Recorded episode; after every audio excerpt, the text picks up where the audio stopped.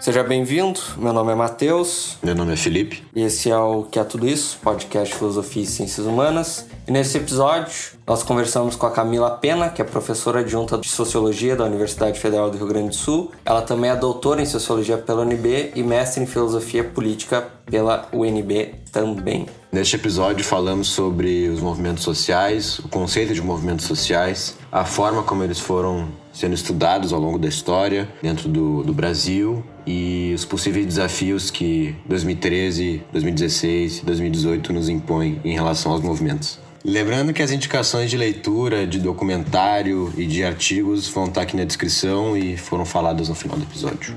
E é isso, bom episódio.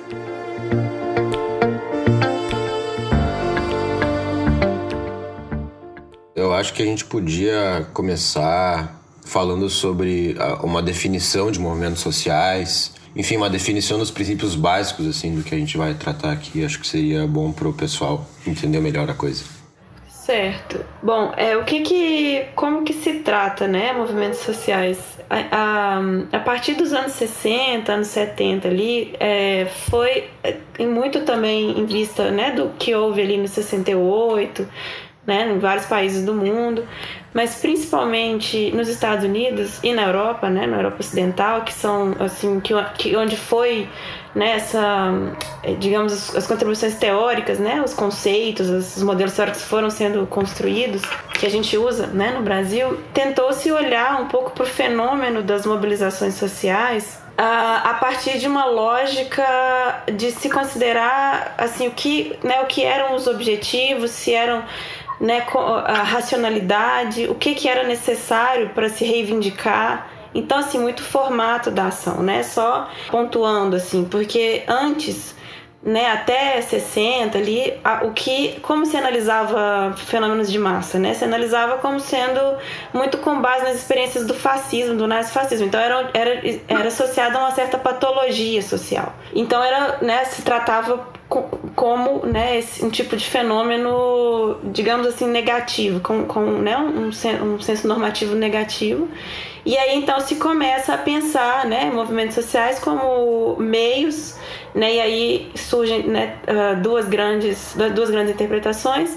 Né? No caso dos Estados Unidos, se olha para movimentos como ações, né, que tem um caráter disruptivo, um caráter contencioso, né, e para avançar objetivos. Então, o movimento se envolve em algum grau de contenciosidade entre atores, né, que se organizam coletivamente, e o Estado ou a sociedade. Né? Então isso virou uh, um tipo de interpretação e se olhava, principalmente ali nos anos 70, ali nos Estados Unidos, para o que era necessário para que esse movimento social acontecesse. Tá? Então o movimento social como um tipo de ação que envolvia algum tipo de disputa né, para levar a cabo algum objetivo. E uh, na Europa começou a se olhar muito para a dinâmica da identidade, né, desses movimentos. Então, como que se construía, né, ou seja, o que que significava se identificar como trabalhador, né, o que que significava fazer parte de, um, de uma organização que reivindicava, né, uh, alguma questão relacionada ao trabalho. Né? Então se olhava muito para esse processo né, de, de construção de uma identidade tá, para essa ação. Então essa é uma primeira acepção. Depois é, também movimentos sociais foram sendo usados esse termo para entender as redes, né?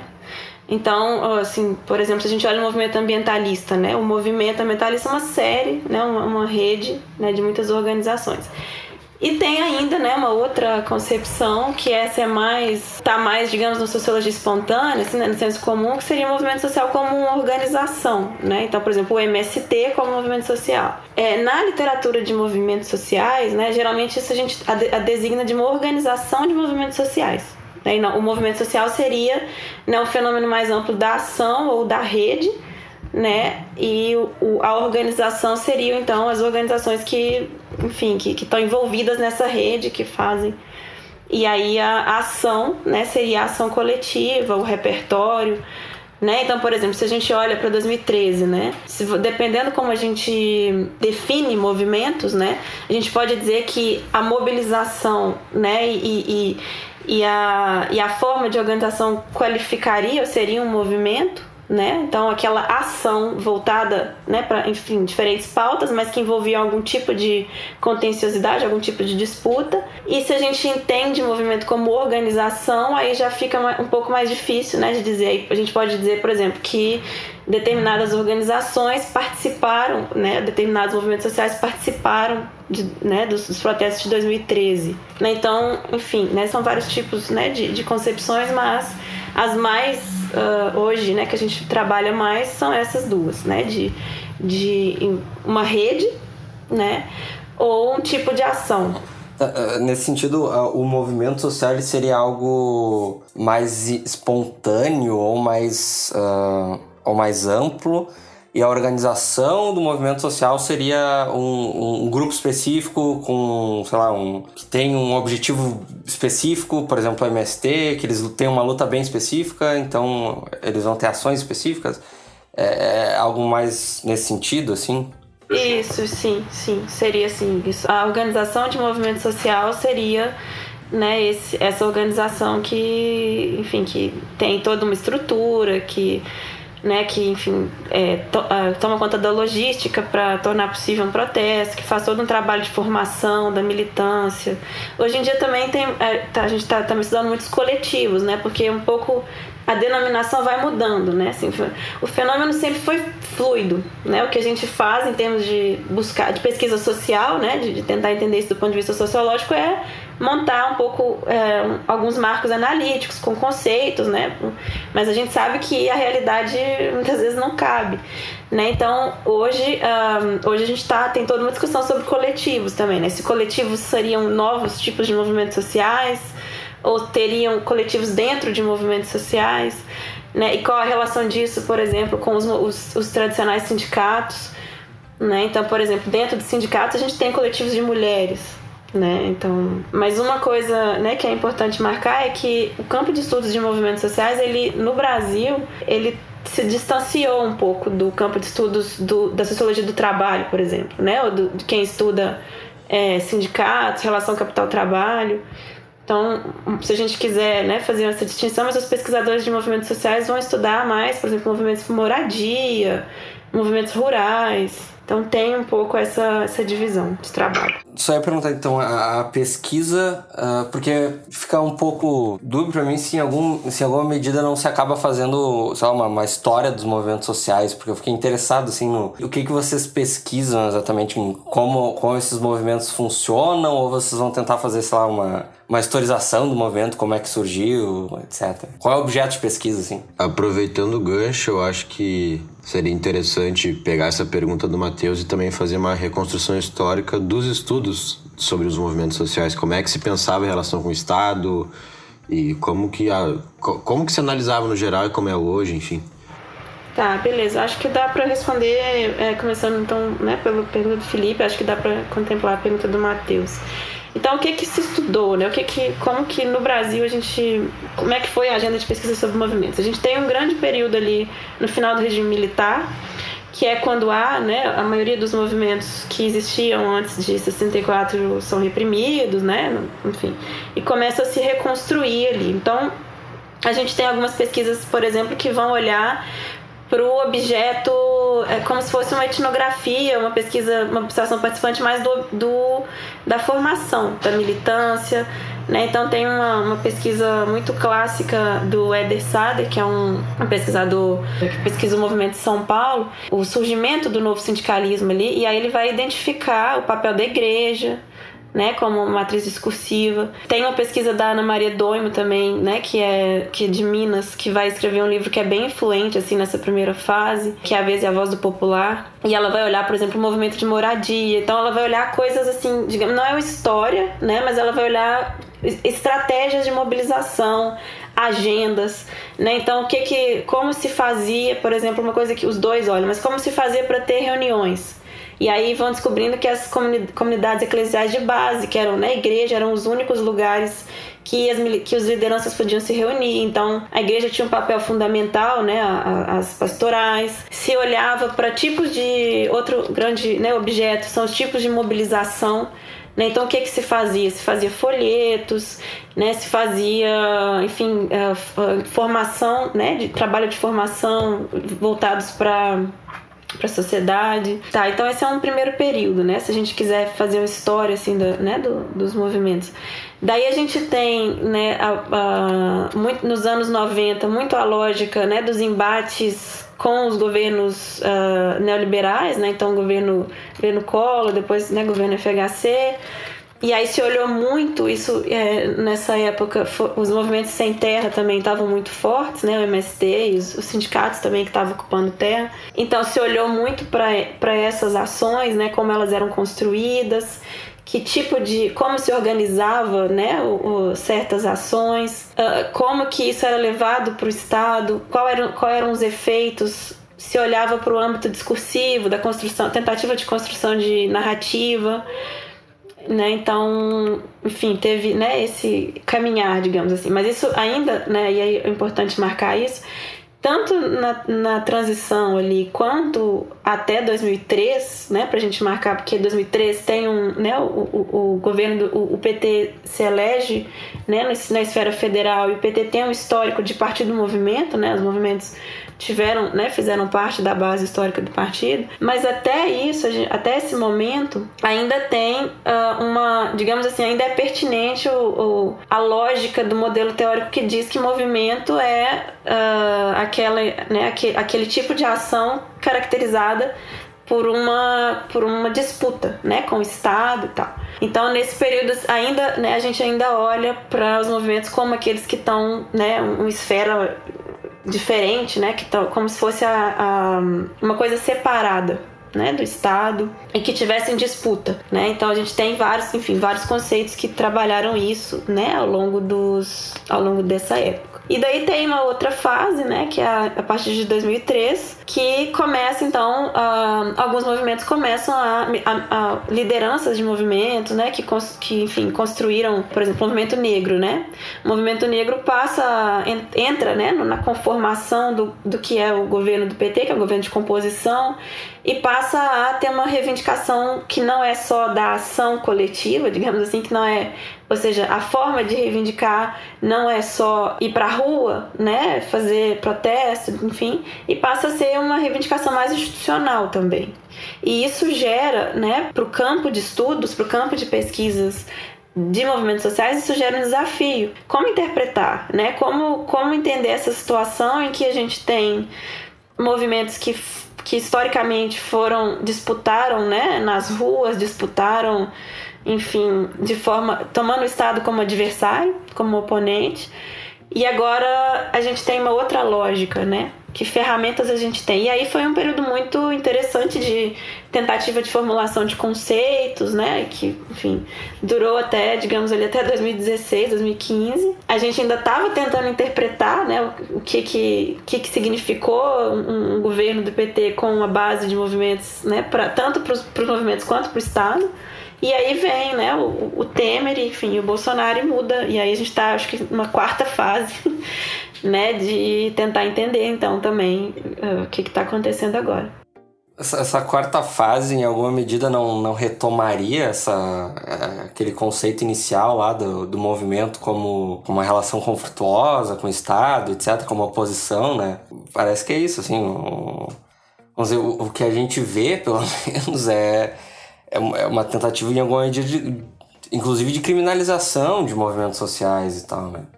Sim, é, a gente, é, enfim, tá, a gente está tentando investigar isso, né? Porque uma coisa que aconteceu foi que demandas foram institucionalizadas. Né? Então, por exemplo, a política de cotas, né? que era uma, uma política de ações afirmativas, que era uma demanda que foi construída né? no, movimento negro por um tempo tal, virou uma política pública. Outro exemplo, a questão da, da agricultura familiar, né, que foi também uma, uma pauta que foi organizada pelos movimentos, virou política, virou Pronaf, né, virou uh, políticas de aquisição de alimentos, enfim, uma série de uh, tipos de ação, né, que, uh, enfim, essa, essa relação movimentos-estado ao longo desses anos, né, dessas duas décadas, gerou efeitos no Estado, né? Gerou, é, enfim, desde coisas mais palpáveis, assim, materiais como secretarias, né, ministérios, órgãos, até enfim, legislações, né, rotinas, né, uma coisa que eu estudei né, no doutorado que, por exemplo, a forma de o repertório de luta dos movimentos que, que lutavam pela reforma agrária era fazer um acampamento, né, um acampamento na lona preta, daí reivindicava essa terra, essa terra então era né, trabalhada pelo Estado e se houvesse, né, se, enfim, se tudo corresse bem, né, de, de, desapropriado e criado e esse formato, né, que foi inventado ali pelos movimentos, ele passa a ser, que eu descobri, né, fazendo pesquisa no órgão, no INCRA, ele, ele passa a ser incorporado na rotina de trabalho do INCRA. Então, assim, os servidores do INCA trabalham, trabalhavam, né? Agora, enfim, tá tudo mudando, mas trabalhavam com essa ideia de que para ter acesso a ter direito legítimo à terra, né, a família precisa ter passado por um acampamento. E isso, né, de norte a sul.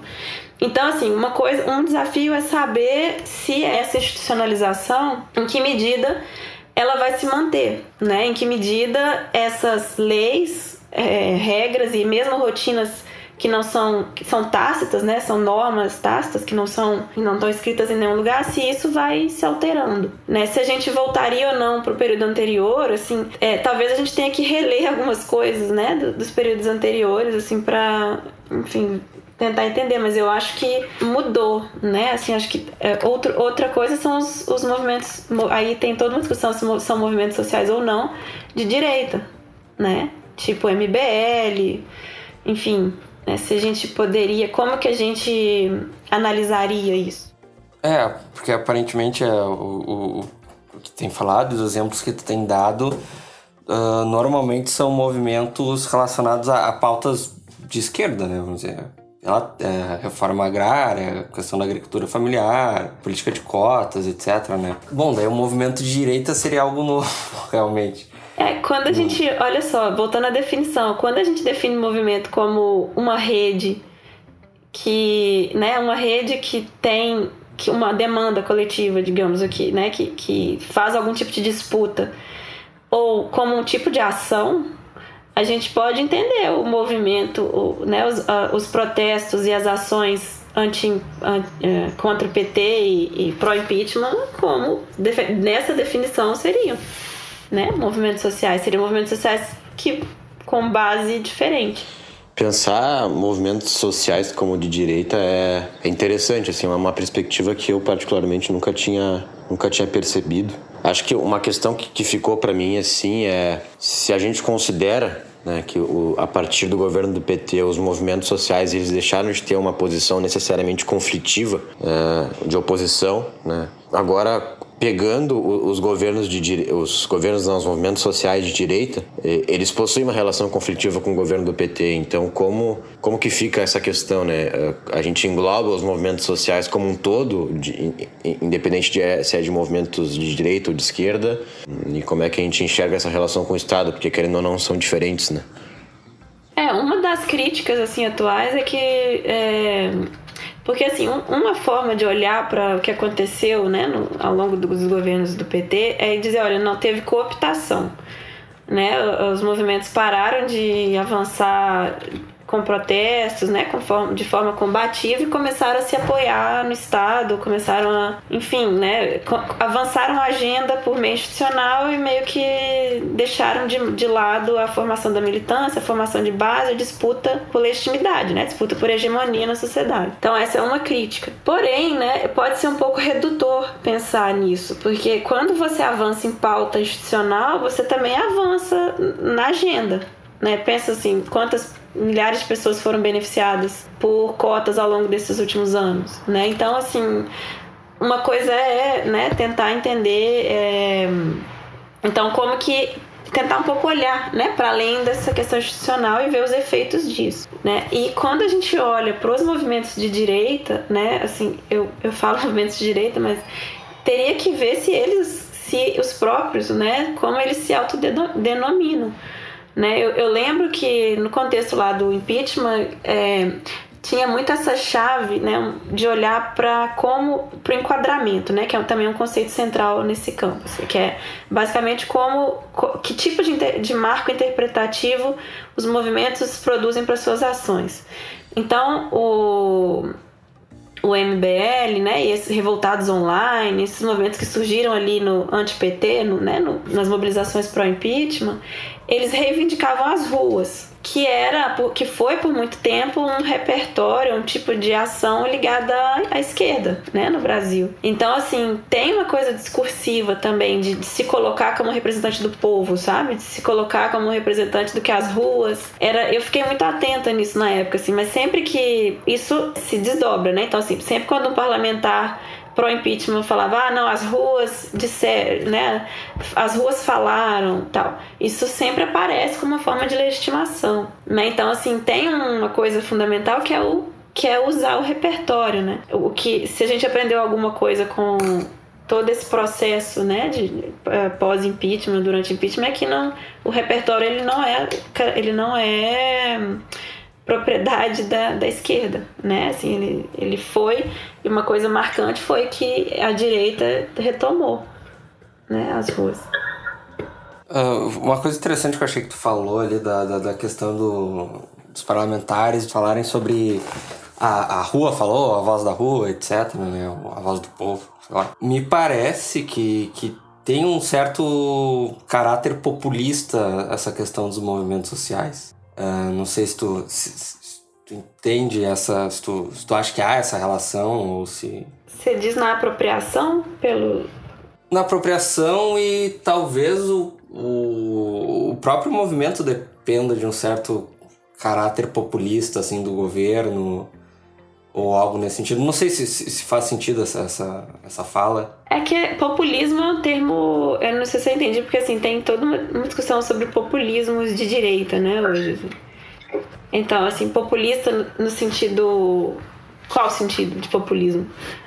Ah, vamos dizer assim, dar uma, uma definição. Dar uma definição mais aberta de ser algo como. tentando caracterizar o povo como algo único, assim, e daí esse parlamentar ou esse, esse, esse, candidato específico, ele seria a representação dessa voz. Então o movimento social daria esse, daria esse gás para ele, daria esse, essa, essa, chancela de alguma forma. É nesse sentido que eu te perguntando se existe uma relação entre movimento social e populismo.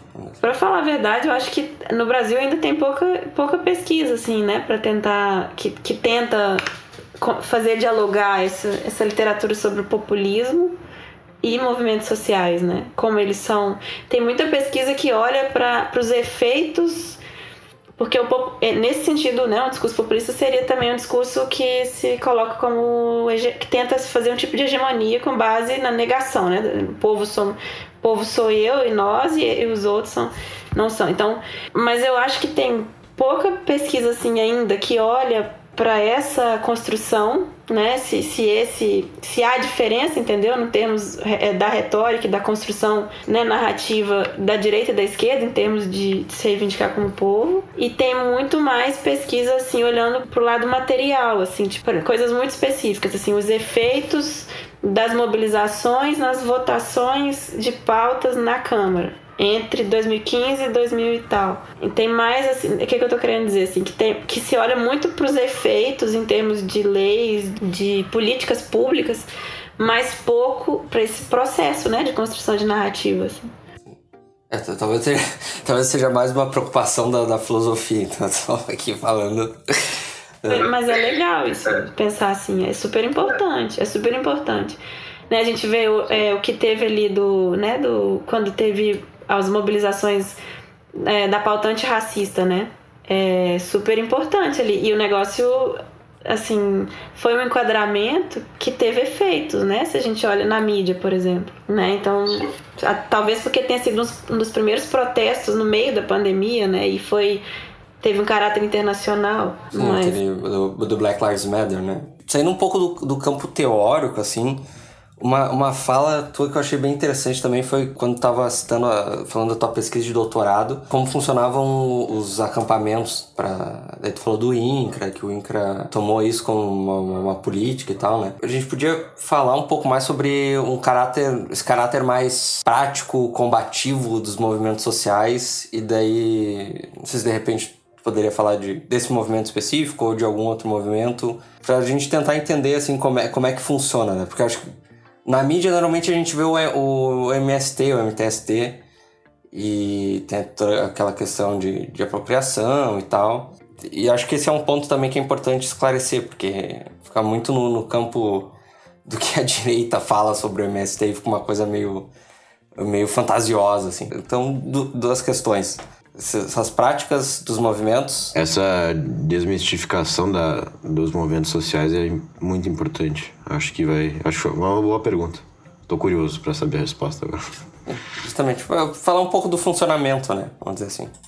É, então, uma coisa importante, eu acho, pra gente, assim, né, pra, pra tentar um pouco abrir esse assunto é que não existe, a demanda em si não existe. Por exemplo, quando a gente olha para questão da moradia, né? O direito à moradia, o direito à reforma agrária como um, um, um direito, isso, isso é construído socialmente. Né? Assim, não existe uma, uma regra universal que vai dizer todo, foi um resultado de muitas disputas. Né? O direito à terra indígena, o direito universal à saúde, tudo isso é resultado de disputas com movimentos sociais, com organizações, com sindicatos.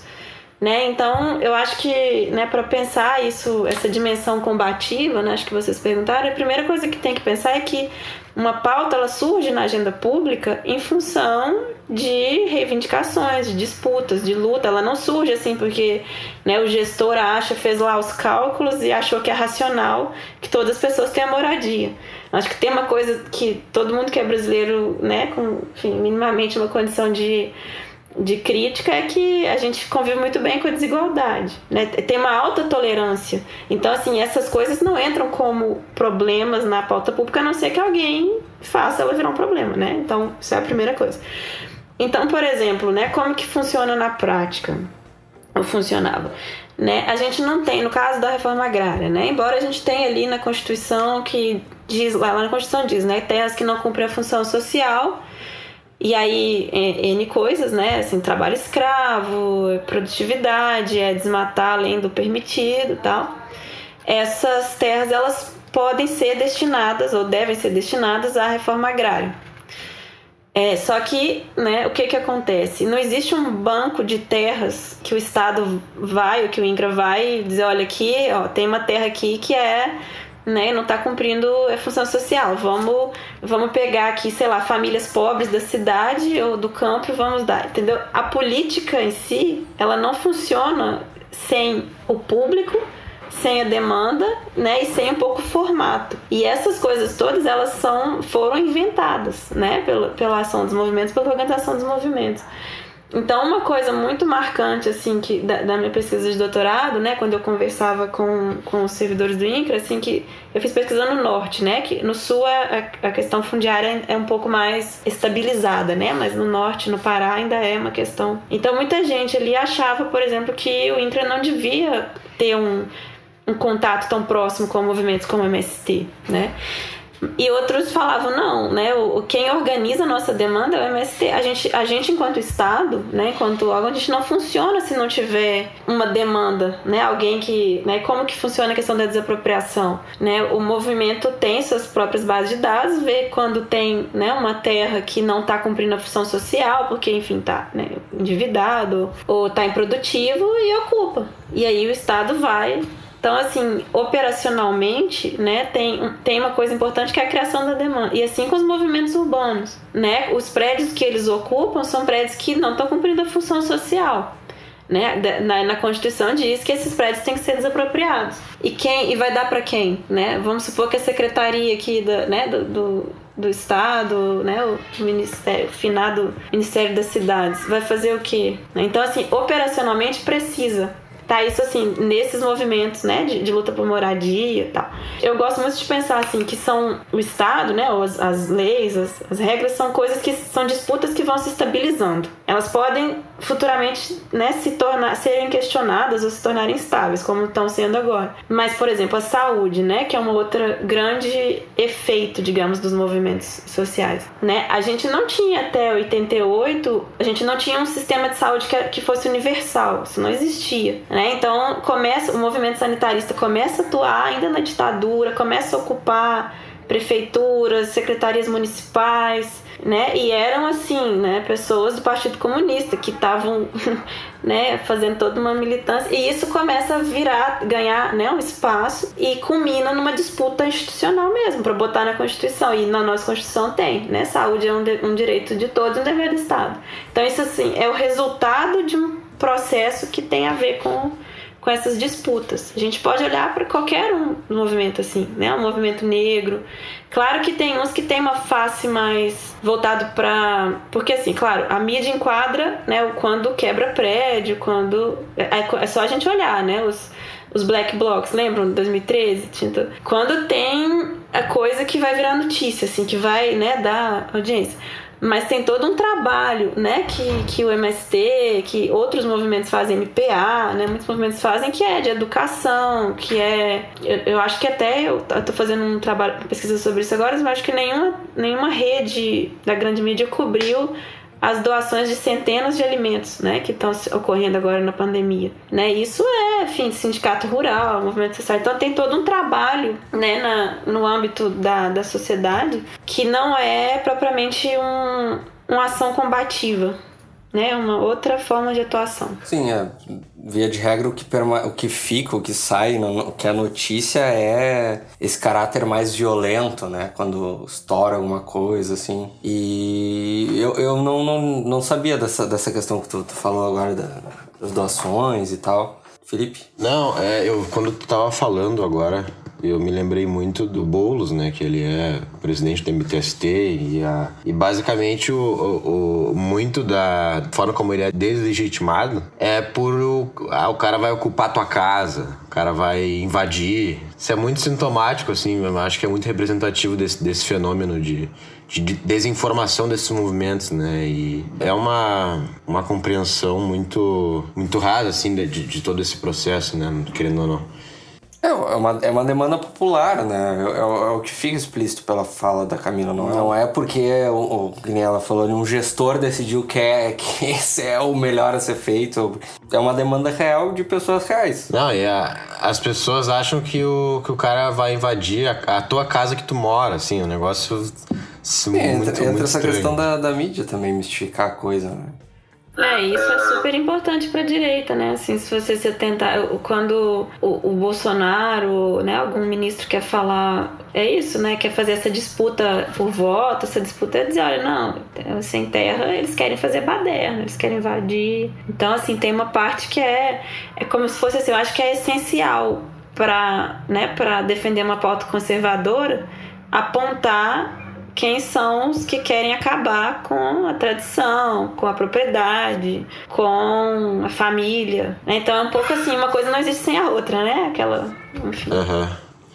Por falar nisso, ali quando, com o surgimento desses movimentos sociais de, de direita, chega a ter algum estudo sobre o, os embates que o movimento sociais de esquerda e de direita tem, assim? Como é que se relaciona isso? Ainda não, eu, eu não conheço ainda alguém que esteja pesquisando os embates é, entre movimentos sociais de direita e de esquerda. Tem uma parte do campo de, né, de pessoas que estudam movimentos que foi estudar movimentos de direita, assim, re, é, repertórios, como esses movimentos atuaram, um campo bem importante agora né, no, no estudo de movimentos sociais é o ativismo digital, né? Então, como, por exemplo, Lembelius, as redes, toda a coisa dos memes, né? Como, enfim, né? Como que isso vem sendo trabalhado. Mas, a não ser, assim, algumas análises de redes, assim, de campanhas, por exemplo, de tuitaços, daí comparam, né, tuitaço contra a favor uma coisa, por exemplo, mas assim que, que seja uma análise mais aprofundada, né, de, de pautas, de como elas estão em disputa, não. Hum, que eu saiba, não. Que eu saiba, tem, enfim, mais gente olhando para um ou para o outro.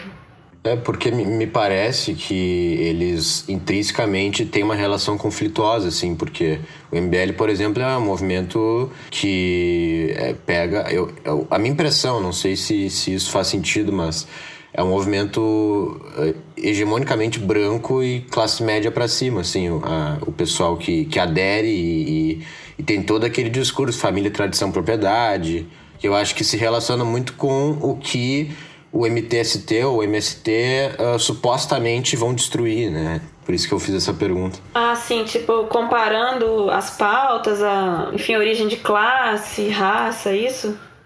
Ah, isso uhum. é que eu saiba, se eu souber até encaminho aqui um link, mas ainda não, mas tem muita gente que faz, por exemplo, análise de, dos protestos, né? Tem, tem análise de eventos de protestos, enfim, tem pessoas que estão investigando isso e aí vão olhar, por exemplo, para a renda média, né, para, enfim, para o perfil mesmo dos manifestantes. Então, para quem tiver, para a gente encerrar, para quem, quem tiver mais interesse nesse assunto, quiser pesquisar mais sobre, tem alguma indicação de bibliografia da, da tua parte? Acho que tua, tua pesquisa, obviamente, né?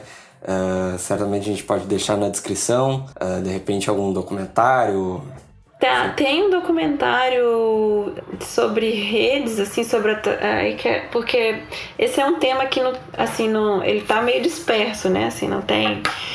Mas se a gente olha para o pessoal que está interessado, por exemplo, em entender ativismo e estratégia, ativismo digital, né, estratégias que os movimentos né, podem ter, tem aquele documentário lá do privacidade não do é tanto privacidade hackeada que olha para as eleições, né, do, do da Cambridge Analytica e agora tem esse outro que eu esqueci o nome agora recentemente, redes sociais, como é que chama? Dilema das redes. Dilema das redes. Eu acho que esse é legal, assim, para pensar a capacidade de, de ação, né? Porque, enfim, tem toda uma discussão sobre o capitalismo algoritmo. Né? Então, assim, quando a gente pensa a questão da desigualdade, a questão da dominação, né? A estratificação social, tudo isso, né? Que a gente estuda nas ciências sociais. E quando a gente pensa que esse universo é um pouco transportado para o universo digital, para o universo né, da internet, é bem interessante pensar assim, os desafios que, que existem para, por exemplo, se, né, se uma pauta, se o movimento quiser avançar uma pauta por meio de um Facebook ou por meio, né, que tipo de espaço que é possível se conquistar, que tipo de disputa que tem, tem que se fazer, né? Então acho que esse é legal. Tem um artigo bom da Luciana Tatajib e da André Galvão, da Unicamp, que fizeram uma análise do ciclo de protestos de 2013 até 2016. Esse é legal, assim, elas vão olhando, né, o que que vai mudando, quem, que é, quais são as pautas, tal. Bom, tem, né, quem é, quem tiver interessado em as, as mudanças na, na área de políticas de, de agricultura familiar tem os artigos né, da, da professora Kátia Grisa, também aqui da, da URGS, né, que, tão, que vão olhar para isso. Enfim, mais conceitual, eu lembro aqui de um artigo também do professor do PPGS, o professor Marcelo Silva, com o Matheus Mazili, que é um artigo sobre que, algum, que eles olham alguns conceitos né, de movimentos, que eles olham redes, coalizões e campo né, de, de agora esqueci o título, mas que vão olhar né, para alguns conceitos que são usados no campo de movimentos sociais. Tem um, uma tese bem boa da, de uma professora da Unicinos que chama que é uma, uma tese sobre o, o movimento sanitarista, né? Então quem tiver interesse em conhecer como foi todas as disputas que tiveram por trás da construção do SUS, né? Como ainda como ainda está acontecendo. Enfim, né, de, de, ativismo digital também tem a tese da Bianca Rukowski, que é professora do Instituto Federal. É isso. Perfeito, perfeito. Camila, muito obrigado por ter aceitado o convite, por ter participado. Eu acho que ficou um episódio bem bacana. Acho que dá para ter uma ideia melhor, conceitual e prática do, do, dos movimentos sociais. Fiquei bem feliz, fiquei bem feliz com o resultado. Bom, obrigado novamente, Camila, e obrigado a vocês que nos escutaram até aqui. Lembrando que os links vão estar na descrição, as indicações bibliográficas que a Camila falou aqui no final do episódio. E tchau e até o próximo episódio. Esse episódio foi editado por Joe Prats. Contato em arroba Joe Prats.